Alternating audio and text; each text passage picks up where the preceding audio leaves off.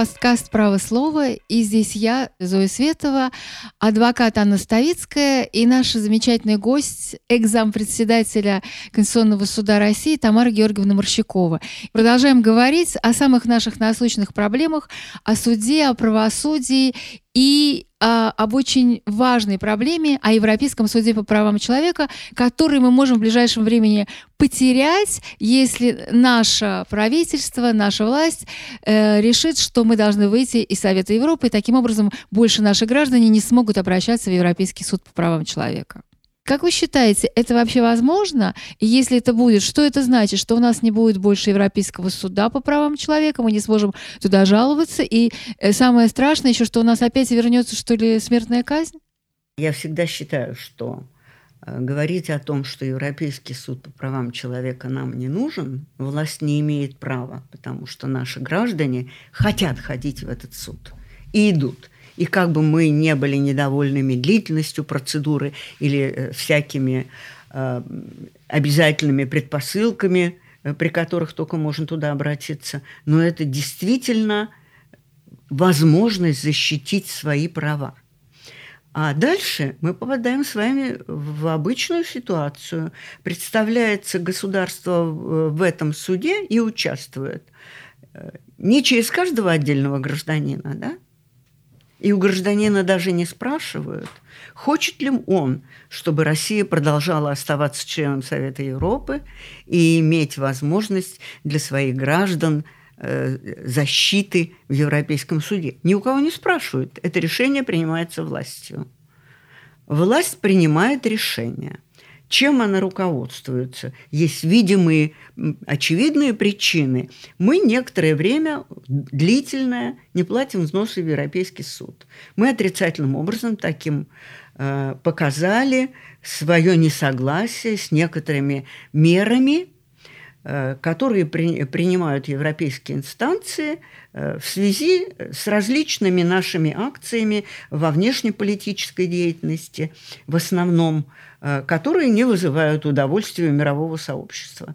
Но на самом-то деле мы же член, э, участник международного договора, Европейской конвенции, и подписание этого договора э, связано для нас с необходимостью соблюдения определенных условий. Мы должны признавать юрисдикцию Европейского суда без всяких значит, оговорок, без всяких оговорок. Мы должны платить взносы в Европейский суд. Мы должны соблюдать принципы международного права которые являются общепризнанными.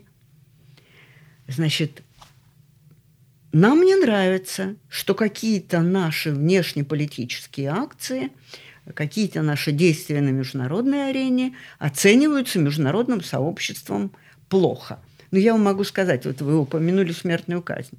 А, европейские инстанции грозят Америке и Японии лишением статуса даже наблюдателя э, в э, Совете Европы из-за того, что у них не отменена полностью смертная казнь.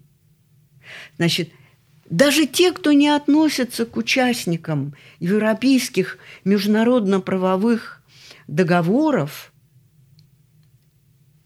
подвержены такому остракизму со стороны европейских инстанций, потому что у них своя система координат. Э, мы не хотим следовать, допустим, этой системе координат. Это наше право. Мы в ответ решаем не платить взносы в ответ на какие-то э, высказывания с отрицательными коннотациями в наш адрес, да? Но если страна не платит взносы – для нее предусмотрен регламент, согласно которому по истечении определенного времени она больше не будет являться членом организации, к которой она так относится, не выполняя свои обязательства перед нею. Обязательств, принятых добровольно по договору. Ну так мы выйдем из Совета Европы. Нас исключат? Процесс фактически должен происходить автоматически – страна, не выполняющая что-то, в определенных процедурах должна дойти до момента, когда статус ее, если она не откорректирует выполнение своих обязательств перед э, странами-участниками договора, э, придет к концу. Ее пребывание придет в этой организации к автоматическому концу. И это не воля отдельных входящих в договор его участников. Это общие условия для всех. Другое дело, что на этом пути договор, в который вступила Россия, предоставляет много возможностей исправления ситуации. И если бы пошел диалог между сторонами, между участником договора и Европейской э, институцией, да, Евро, Советом Европы, то можно было бы двигаться вперед в лучшую сторону, к, наоборот, возврату полноценному в качестве члена этого договора страны. Но это зависит не от наших оценок, да, это зависит от двух сторон. В развитии этой темы я бы хотела задать такой вопрос. А, Тамара Георгиевна, пока мы еще находимся под юрисдикцией Европейского суда, а, почему, с вашей точки зрения, судьи очень неохотно а, применяют принципы, которые изложены в Европейской конвенции, и неохотно в своих решениях ссылается на решение Европейского суда, извиняюсь за тавтологию. А, я больше говорю о судьях а, по уголовному праву, потому что я знаю, что некоторые судьи, которые рассматривают гражданские дела, в частности дела о дефамации, они довольно успешно и энергично используют решение практику Европейского суда. Но я как адвокат по уголовным делам очень часто сталкиваюсь с тем, что когда ты начинаешь говорить про Европейский суд, то судья в лучшем случае смотрит э, на тебя как на сумасшедшего, а в худшем, э, ну, скажет что-то типа того, если ты ссылаешься на э, конкретное решение Европейского суда, ну, например, там, на решение а, а, такого-то против Италии, и судья тебе может на это сказать, что, дорогой адвокат, где, в общем, Италия, а где наш российский суд? Не надо нам тут про Италию рассказывать а, но с моей точки зрения а, решение Европейского суда развивает правосудие. И в том случае, если бы а, судьи знали а, практику Европейского суда и применяли в своих приговорах, то довольно много нарушений можно было бы избежать. Вот почему, с вашей точки зрения, они так негативно относятся к решениям Европейского суда? Ну, наверное, мы исходим из того, что у нас свой особый путь, хотя это с точки зрения правовой совершенно не подтверждается ни нашими законами, ни нашей конституцией. Мы должны следовать позициям Европейского суда. Здесь есть целый пласт различных юридических тонкостей. Решения в отношении России мы исполняем, скажем так. Во всяком случае, в той части, когда Европейский суд присуждает компенсацию в виде денежной суммы. Ну, а Европейский суд, он ведь действует в высшей степени вежливо, я бы сказала, по отношению к национальным судебным системам. Он не заменяет их, не исправляет их решения. Он просто настаивает на том, чтобы причиненный ущерб был возмещен тем или иным способом. Ну и, и, на... и практически под влиянием решения Европейского суда все-таки меняется практика национальных судов. Конечно. что у нас не, не очень сильно наблюдается. Например, огромное количество а, решений по статье 5 а, Европейской конвенции – это о а, содержании человека под, под стражей. стражей да? И, ну, конечно же, применяется сейчас очень а, много а, решений о залоге, но их не очень много. А обычно не нужно быть ясновидящим, чтобы понять, что человек будет заключен под стражу, вне зависимости от того, что Европейский суд э, говорит в своих решениях в отношении России. Ну, понимаете, это же вопрос э, о решении в конкретном деле. Понятно, что по конкретному делу есть много позиций, которые суд должен учитывать. Понятно, что он ничего не учитывает, кроме желания максимально всех задерживать и направлять э, под стражу. Да? А, почему он это делает? Не Европейский суд виноват, и не слабость его решения виновата, и не незнание судьями этих решений виновата, а виновата общая внутрисудебная политика. Как она сложилась, мы можем посмотреть. Если судья выпускает человека на свободу, который раньше был арестован, не факт, что он завтра будет продолжать сидеть в суде. Ну, это опять же... К... Это опять же к вопросу о независимом статусе да, судей. судей. Все том, беды что... правосудия, э, они от того, что суд не, не является независимым. независимым. Когда-то у меня был большой спор даже с немецкими э, журналистами, э, потому что я сказала, что не так страшен судья, который взял взятку по конкретному делу, сколько страшен судья, который не является независимым, потому что он является зависимым во всех делах. И э, журналистская аудитория со мной не согласилась. Со мной тогда согласился только один в этой аудитории человек. Это Из был России, судья. Наверное. А, судья. Это был судья. Немецкий судья. Немецкий судья.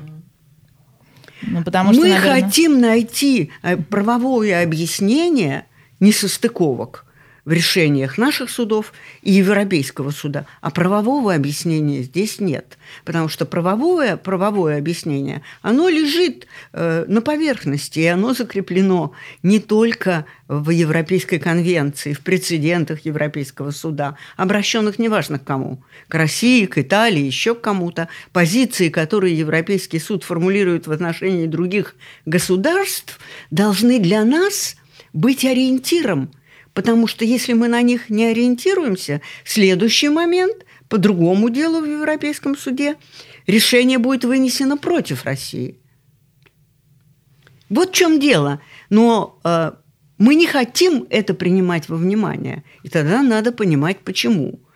Э, на самом деле мы нарушаем не наши договорные обязательства перед э, Европейским судом и перед Советом Европы мы нарушаем свою собственную конституцию, потому что в ней черным по белому написано, что нормы международного права, принципы международного права, общепризнанные принципы международного права о правах человека являются ориентиром, которому следует Российская Конституция, когда она гарантирует права и свободы. Я немножко изменила текст, но это текст части 1 статьи 17 Конституции России. Эта норма гораздо важнее и шире, чем норма, на которую все ссылаются э, в статье 15 части 4 Российской Конституции, написано, что нормы международного права являются частью правовой системы Российской Федерации, и что при противоречии этим нормам э, международного договора российского закона, российский закон должен молчать. Но это только говорит о том, что российский закон не должен в таких случаях применяться против действующие нормы международного договора. А в отношении прав и свобод человека это могут быть торговые договоры в сфере управления, э, в сфере оказания правовой защиты, во всех сферах, в которых заключаются договоры между государствами. Действует это правило о приоритете международного права.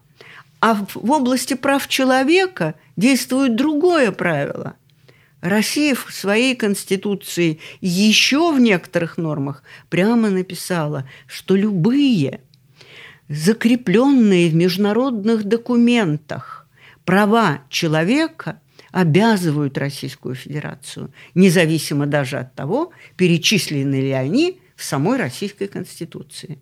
Понимаете? И это такой мощный конституционный базис для обеспечения прав и свобод – и в соответствии с международными договорами, и в соответствии с Конституцией, которая сама говорит, если мы чего-то не предусмотрели, мы будем ориентироваться на то, что предусмотрено на международной арене. И это написано в главах, которые изменить путем внесения в них поправок нельзя – да, но мы поняли, конечно, теперь все, что касается нашей судебной системы. И, в принципе, у меня еще и у Зои было много вопросов, но Так понимаю, что ответ, в принципе, один, один и тот и же на тот все же, он эти один же и вопросы. тот же. Все к сожалению. Да, и меня тоже, вот я как раз об этом подумала, Аня, абсолютно тот же Да. самый.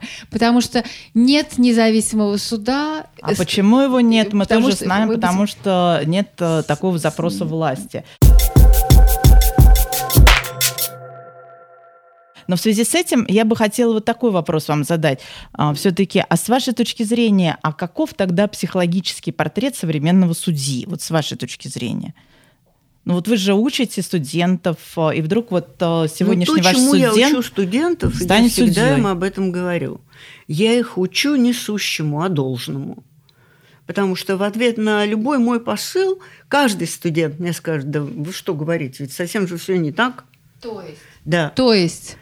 Не так в жизни. Поэтому я и говорю, что я учу их, учу их только тому, как должно быть. Ну, То есть вы их учите идеалу. Если Как юрист не знает, быть, да. как должно быть, если юрист не знает идеала, что он будет делать? Он будет ходить по почтовому ведомству с конвертами в судебный кабинет. Больше он ничего не будет делать. Да, но Аня вас спросила, какой психологический портрет судьи? Вы же все-таки бываете в судах или вы Нет, читаете? я не бываю в судах, я читаю много судебных актов, Да, и для и меня это очень понятно, что, что делает суд. Э, э, Честно говоря, я очень жалею судей. Даже сейчас? Сейчас я их жалею, они несчастные люди. Ну, глядя на них, как-то не очень в это верится. Нет, а с точки вы- зрения того, что они несчастные юристы, да. А вот с точки зрения того, что он прям несчастный человек, нет. Они все ну, если мы у преисполнены своим человека будем величием. отрицать все, кроме юридических знаний в качестве мотивов к их поведению, то тогда да. Но и юридические знания они тоже не применяют, Да. когда они противоречат каким-то другим мотивам принятия решения. А на самом деле, э, вот сто лет говорят, хорошо или плохо, э, чтобы в стране были герои. Вот я считаю, Хорошо. что нет, Плохо. что это плохо. Судейская профессия должна даваться профессионалу без героизма. Он не может каждый день стоять на баррикадах. Ну, это да. То Ну есть вот вы и всё. считаете, что нельзя Массовый человека... героизм – это что? Только если сзади э, идут э, карательные роты и расстреливают спину. Тогда будет массовый героизм. Тамара Георгиевна, подождите, вы считаете, что человека нельзя требовать от человека геройства? Это вы имеете в виду? Да, я именно это имею в виду. Тем более такого, которое не связано с внезапно возникшим пожаром, а которое должно быть востребовано окружающей его действительностью каждый день в зале судебного заседания. Подождите, но если судья выносит неправосудный приговор, он прекрасно знает, что человек не виноват. Он посылает его на 20 лет лишения свободы. Вот, например, мой любимый герой Олег Сенцов, да, которого послали на 20 лет строгого режима. Я уверена, что эти судьи э, Ростовского окружного военного суда, они прекрасно знали, что этот человек не виноват. Они, когда вынесли приговор, они потом вышли э, из зала суда, и они голову опустили. Они не хотели, чтобы на них смотрели журналисты, публика, что им было стыдно, я уверена, за то, что они вынесли этот приговор. Я надеюсь, что им действительно внутри хотя бы стыдно. Я очень на это надеюсь. Ну как они потом живут с этим? Это вопрос. Ладно. а, Бог с ним, с судьями. С, с судьями нам все понятно. Мы с ними разобрались. Хотя это очень тяжело, потому что мы все прекрасно понимаем, что в той стране, где нет независимого суда, не может развиваться ничего. Ни бизнес, ни общество, ни само государство. Да это уже публично признается. Да. Правда же? Мы это слышим все время. Ну- Я бы только хотела сказать одну вещь, одну важную. А, Значит, возможно ли это изменить? Да? Этот вопрос надо ставить. Возможно. Если Владимир Владимирович выйдет и скажет, Нет, что ну, сегодня меня у не нас интересуют завтра... сейчас персоналии, меня интересуют пути, которые можно предложить для того, чтобы это стало иначе. А какие пути? Иллюстрация? О, нет. Я тоже против иллюстрации. Нет, я сейчас не оцениваю вообще эту акцию. а, Потому что мы тогда становимся, знаете, на очень привычный для нашей судебной системы путь. Тех, кто нам не нравится, мы уберем. Ну. Вот и все. Никакая иллюстрация не обеспечивает вам справедливости этого процесса. Правда? Вот. Потому что справедливость любого процесса покарания предполагает, простите, это прозвучит, может быть, смешно, а может быть, покажется издевательством, судебные процедуры. Потому что судебные процедуры в мире созданы как наиболее эффективные. Европейский суд стоит на том, что право должно обеспечиваться возможностью его защиты в судебных или в крайнем случае квазисудебных процедурах, то есть процедурах, построенных на тех же принципах. Вот и все. Но что нам сделать, чтобы судьи стали такими, которые будут использовать имеющиеся у них в руках эффективное средство правовой защиты? Нужно кардинально менять статус. Кардинально менять статус. Очевидно, можно назвать даже хотя бы один шаг в этом направлении. Нельзя, чтобы удаление судьи с должности было рядовой практикой.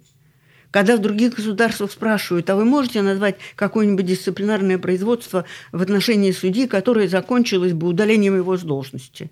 Они долго сидят, думают, сколько лет назад был у них такой случай – а у нас это исчисляется сотнями, десятками в течение текущего времени, текущего отчетного периода. И пока мы от этого не освободимся, мы ничего не добьемся. Установлены конституционные иммунитеты судьи, неприкосновенность, несменяемость, что должно обеспечивать независимость. Но мы знаем, как неприкосновенный за пять минут э, Лишь все исчезает мгновенно. Да. да? Так, так вот, в этом корень зла. А пусть судья может быть удален с судейской должности только в процедуре импичмента, как президент. Вот тогда мы посмотрим, почувствуют ли они себя защищенными, чтобы вершить справедливые приговоры. Но чтобы... здесь как бы такая круговая порука. Судьи не выполняют закон, а потом в отношении них тоже не исполняется конечно, закон. Конечно. И ну, ни мы не защищенные, ни они Вот не я считаю, что сначала надо защитить судебную власть. Ну, согласна. Не потому, Импичмент. что она э, слишком э, и так привилегированная, это не должно приниматься, а просто потому, что от ее статуса зависит статус всего, всего и общества, и человека, и государства. Но я с вами не соглашусь. Слушайте, давайте лучше будем защищать адвокатов, потому что мне кажется, что адвокаты сейчас больше нуждаются в этом. Я э, хотела задать вопрос вам такой. Ну, судьями, да, все понятно. Мы уже а, много о них э, говорили. А я бы хотела ваше мнение узнать вот о чем. Вот адвокатов и следователи, и прокуроры, и судьи считают помехой правосудия. А, ну, в нашем государстве, да, считается, что адвокат это какой-то такой человек, который за деньги клиента а, будет говорить не весь что, только потому, что ему заплатили деньги, а вовсе не потому, что он отстаивает его права с точки зрения закона. Так а можно я вот на эту возражу, вот коротенькую эту фразу. Прокурор и следователь тоже за деньги.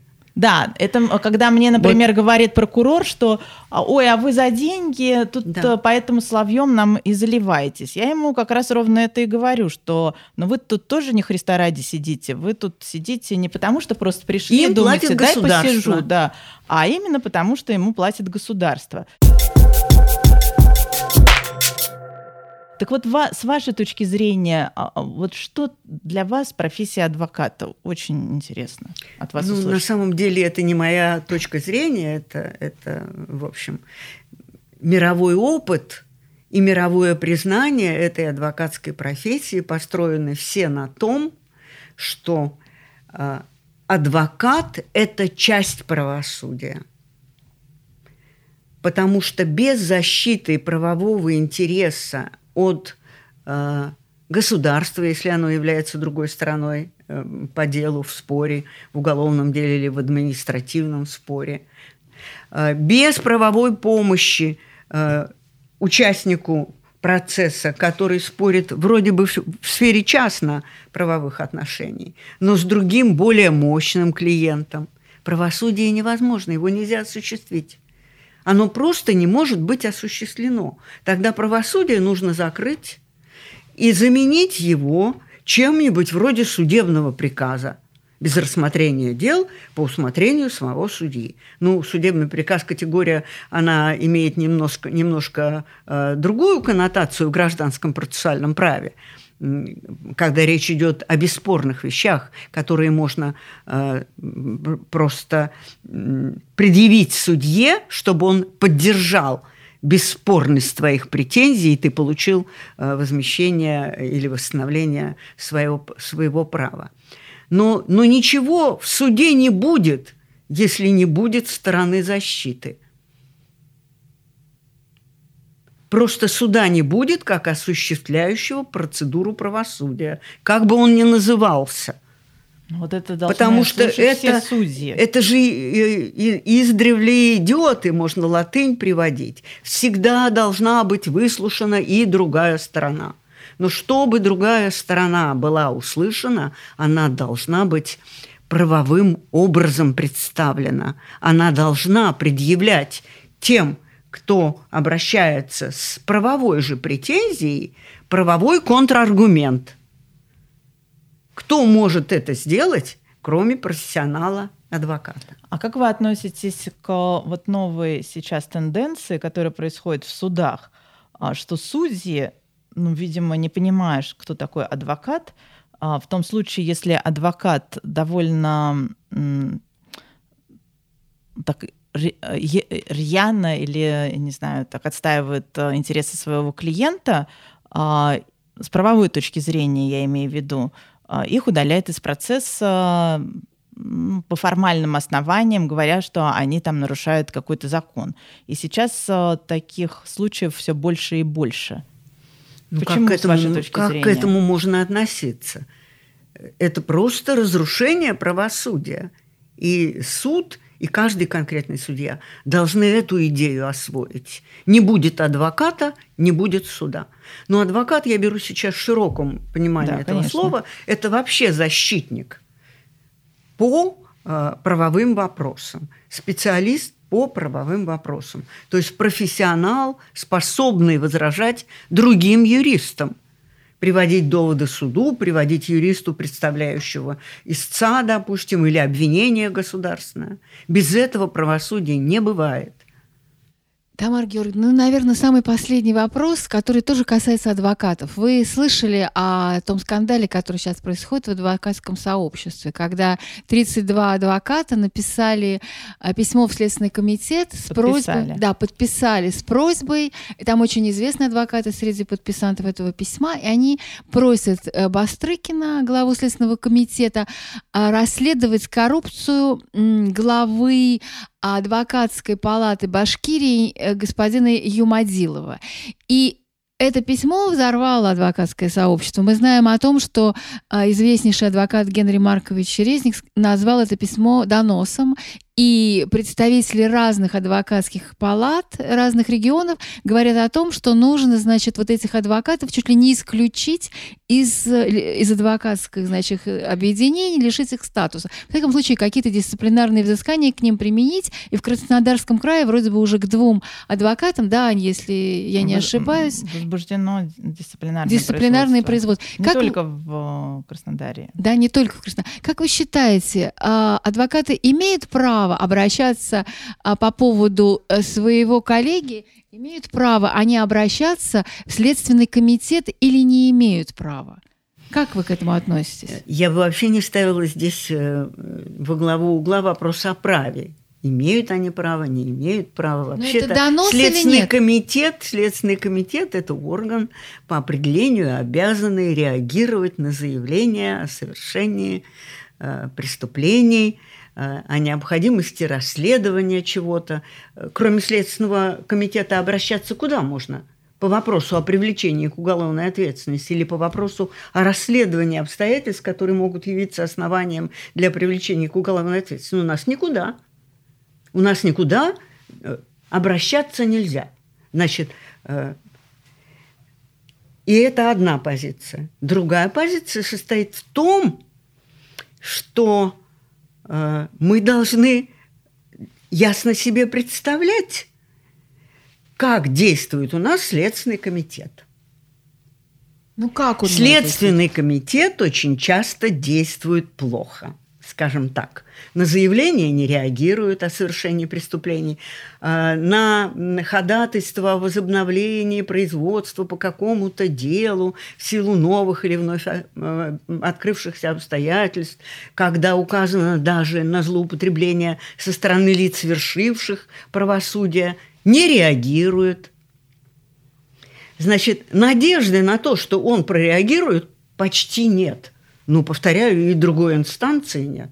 А можно ли сказать, что те адвокаты, которые обратились в Следственный комитет, они позорят звание адвоката, а тут человек, а, в отношении которого возникли такие сомнения в его чистоплотности, не позорит? Знаете, я все-таки очень уважаю адвокатскую корпорацию. Да, я тоже. Я не могу принимать на себя решение такого вопроса, который относится к сфере функционирования и полномочий исключительно адвокатской корпорации. Я согласна. Вот, э, потому что это уже вторжение в ту сферу, куда не должно вмешиваться Тамара Георгиевна, здесь мы имеем дело с полным э, э, настоящим расколом в адвокатской среде, потому что адвокаты сейчас разделились на тех, которые кричат, что вы доносчики, и на тех, которые э, это сделали, потому что это был крик, это был как бы последний шаг, это такой отчаянный поступок, потому что иначе как им защититься от этого коррупционера, который мало, э, кроме того, что да, им никак больше никак, не защититься, потому что адвокат, я про то говорю, она не защищает корпорация, корпорация сама... не защищает, не потому что что только она не хочет, и потому что у нее очень мало возможностей для этого, и потому что их еще все время стараются сузить эти возможности. А потом я вам скажу, что ведь это не единственный момент, по которому э, в корпорации, профессиональной корпорации адвокатов, в высшей степени уважаемой мною корпорации, есть раскол в течение многих лет в адвокатской корпорации существует раскол по многим пунктам. И это можно приводить. Это касается и некоторых позиций э, в судебной защите. Одни считают, можно так защищать, а другие считают, что так. Это, считает, это э, имеет место и при определении, скажем так, э, ну, какого-то удивительного такого статуса адвокатов, привлекаемых называемых карманными, привлекаемых следователями к защите, когда им нужно не столько себе противника найти следователем, сколько такого профессионала, который вроде бы осуществляя защиту и формальное законное требование к следствию, помогая соблюсти, будет все-таки не мешать, да? то есть не будет выдвигать аргументов против обвинения. Разве это не раскол? Я считаю, это настоящий профессиональный раскол, очень глубокий, потому что у этих контингентов э, представителей адвокатского сообщества разные подходы, разная нравственность. Значит, Радует только, что мы, в отличие от судей и прокуроров, я имею в виду адвокаты, все-таки поднимаем вопросы, критикуем да. и все время в дискуссии. Вот это единственное, что у нас не могут отнять, это все-таки Здесь свободу. есть еще и организационная база для того, чтобы это сохранять. Именно адвокатская корпорация. Она дает возможность, она дает место для дискуссий Слушайте, но, к сожалению, нам нужно заканчивать наш разговор. На самом деле, мне кажется, что мы заканчиваем его все-таки не на такой трагической, драматической ноте, а все-таки какой-то свет в конце туннеля есть, потому что адвокаты все-таки, мне кажется, что они а, более живые, чем, уж простите меня, чем судьи. Да, конечно, конечно, именно потому что это корпорация, действующая по своим правилам, именно поэтому, потому что статус ее – это не статус бизнес-адвокатуры – это не статус э, бизнес-профессиональных э, адвокатов. Это другое. Это институт гражданского общества – и, кстати, то, что мы более живые, свидетельствует о том, что адвокаты все-таки более чаще выигрывают, если это так можно сказать, суды присяжных в том случае, если суд действительно состязательный и честный, потому что адвокаты, Конечно. они все время в борьбе, и мы знаем, что нужно делать для того, чтобы убедить человека, в отличие от прокуроров, которые настолько привыкли, что суд полностью удовлетворяет их требования, что уже разучились, э, что называется, сходиться в честной битве. Но здесь нужно еще сказать спасибо суду присяжных, да, конечно. который умеет это услышать. Да. Потому что вы можете сколько угодно развивать свою замечательную аргументацию перед профессиональным судьей, Я про а он вас не услышит. говорю, да. Да, так вот мне кажется, что подводя как бы итог нашему разговору, мне кажется, давайте доживем до того времени, когда адвокаты станут судьями. И, может быть, тогда мы заживем в прекрасной России будущего. И все-таки я не пожелала бы им этой участи до той поры, пока статус судьи в России не обретет должного состояния. Да, Тамара Георгиевна, Карфаген должен быть разрушен. А что делать?